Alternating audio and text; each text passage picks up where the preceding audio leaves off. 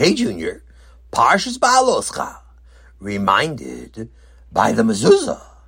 Tati, where are we going? Asked Yitzi as the Greenbaum children followed their father to the car. You'll see soon enough, Tati responded with a mysterious smile. Wondering what on earth Tati could possibly have in mind, the curious children piled into the car, and Tati drove off.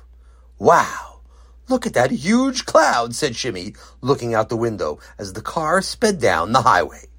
It looks like a water cloud, said Basia, craning her neck to get a good look at it. Actually, said Yitzi, looking up from his book, that's a cumulonimbus cloud.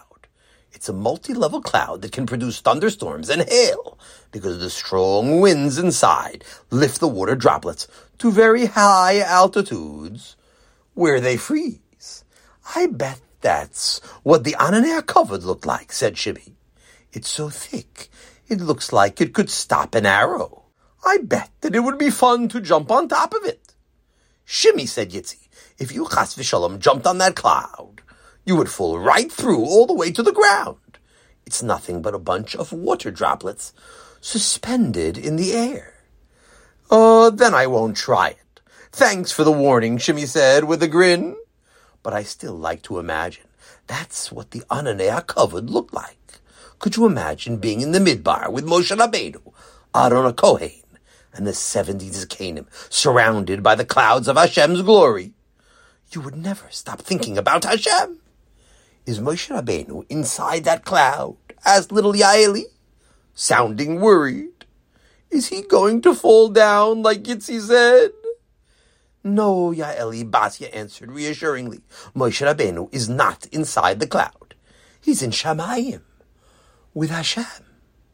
But the cloud is in Shamayim, said Yaeli, still confused. Yaeli, said Shimmy, Moshe Rabbeinu is learning Torah in the Yeshiva Shalmala. That's much higher than the clouds. Just then, Tati pulled the car into a parking lot. Hey, this is the Shad and Mezuzah store, said Yitzi, as everyone got out of the car. Why do we need to buy mezuzahs, Tati? Our house already has one in every room. I'll explain inside, said Tati with a smile. Inside the store, the Greenbaum children looked in shock at the vast selection of mezuzah cases. They had never seen so many types of mezuzahs before. Simple white mezuzahs, brown ones with silver lettering, and even one that was 2 feet long and looked like it was made out of solid gold and studded with diamonds. Kinderlach, said Tati, I've decided to buy new mezuzah cases for our house, and I want you each to pick one out that you like for your rooms. We want the gold one with the diamonds, Shimmy and Yitzi promptly responded at the same time. No, laughed Tati. I think that was custom-made for the Horky Beis Midrash. Why don't you choose something from this side of the store where the prices are within our budget? 15 minutes later, the children had picked out the mezuzahs that they liked, and they went to pay. While waiting in line, Tati turned to the children.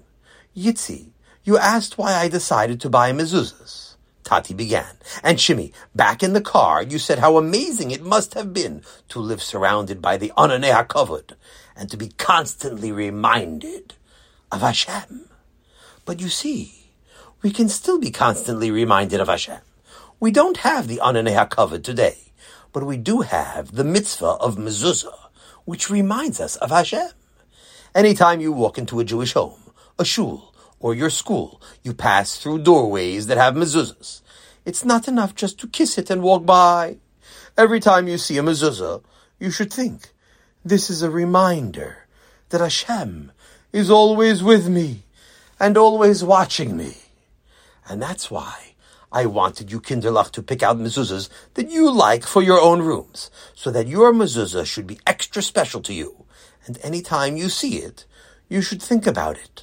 And remember that just like in the Midbar, Hashem is constantly with us and watching to see whether we do his mitzvahs. Have a wonderful Shabbos! Takeaway. A mezuzah is Hashem's reminder for us. Whenever we see one, we can imagine it saying, hey, look at me! Remember to love Hashem, who gave you a house to live in.